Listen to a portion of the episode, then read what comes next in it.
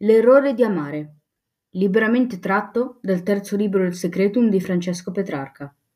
L'amore per Laura sotto accusa.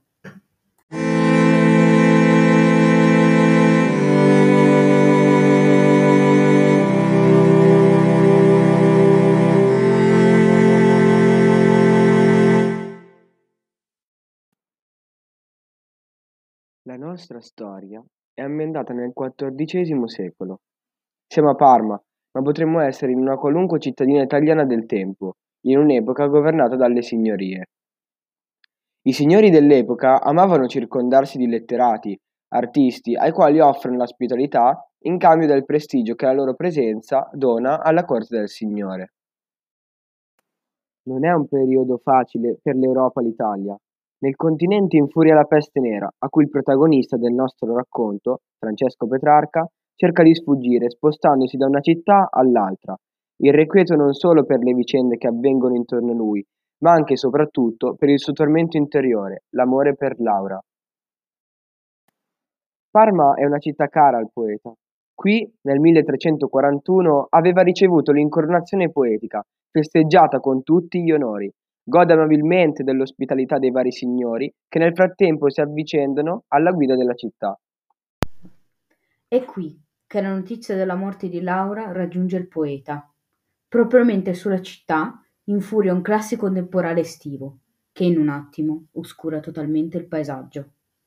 L'oscurità penetra nelle abitazioni e nello spirito del poeta, che si trova solo nella sua grande abitazione messa a disposizione dal signore di Parma.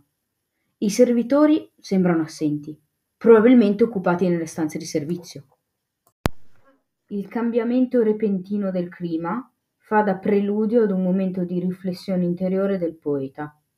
Mentre vaga, senza meta nelle varie stanze, passa davanti ad uno specchio e nota qualcosa di particolare, di non ordinario. La figura riflessa nello specchio sembra guardarlo con uno sguardo misto fra il rimprovero e la commiserazione. Petrarca si rivolge incuriosito al personaggio che appare nello specchio ha le sue fattezze, ma nello stesso tempo sembra differente.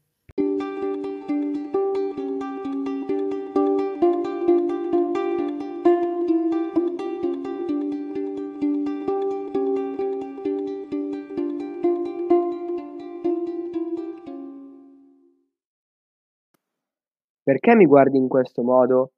Chi sei per guardarmi con questo sguardo minaccioso? Come ti permetti di rivolgerti a me con questo atteggiamento inquisitorio, quasi di biasismo?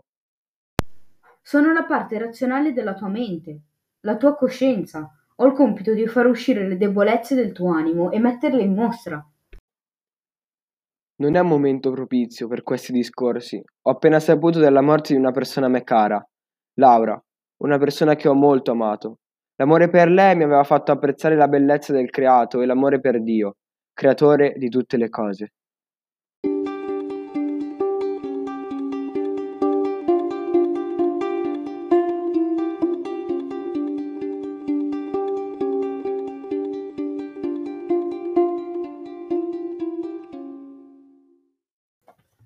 Ma la coscienza ha proprio scelto questo momento.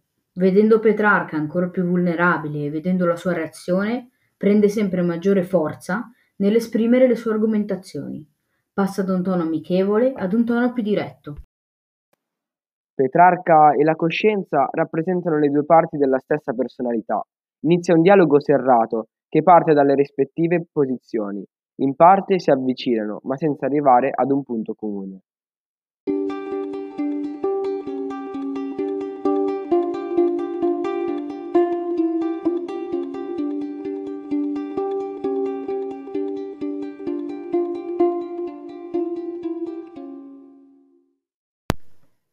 Invece è proprio il momento giusto. Devi renderti conto che hai amato un essere mortale più di quanto tu possa pensare e che questo tuo amore ha offuscato l'amore più grande che dovevi dedicare a Dio.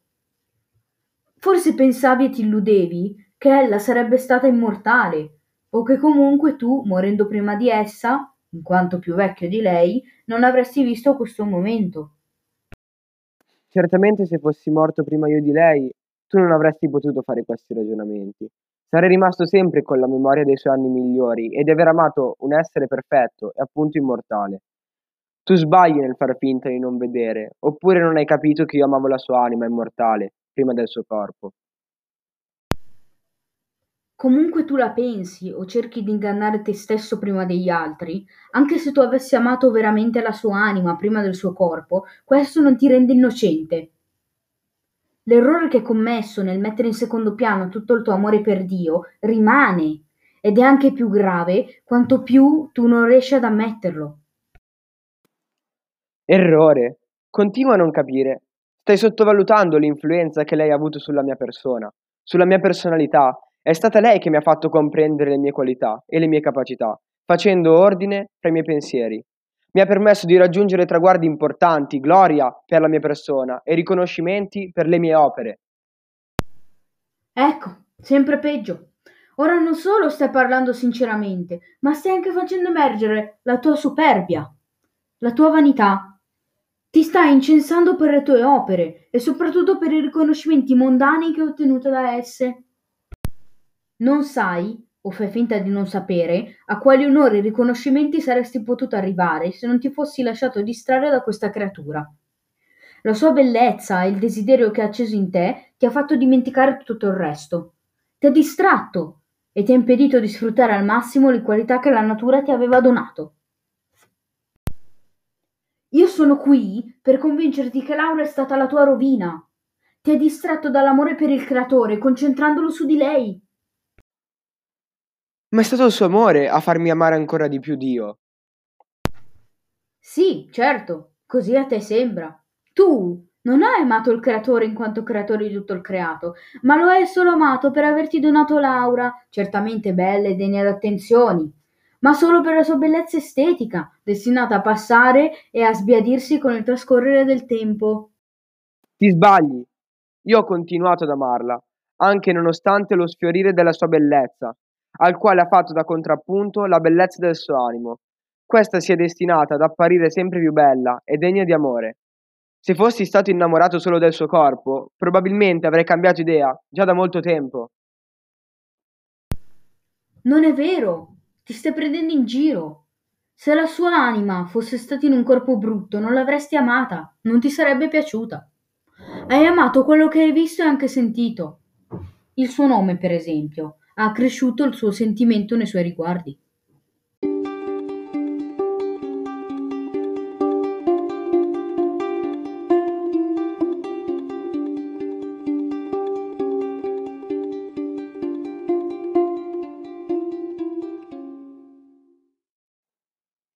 Petrarca non riesce ad ammettere che la coscienza ha colto nel segno.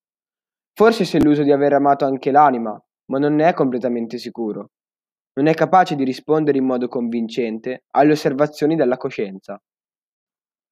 A questo punto la coscienza apre un altro tema, molto più forte quanto oscuro nella mente di Petrarca, l'infelicità causata da questo amore.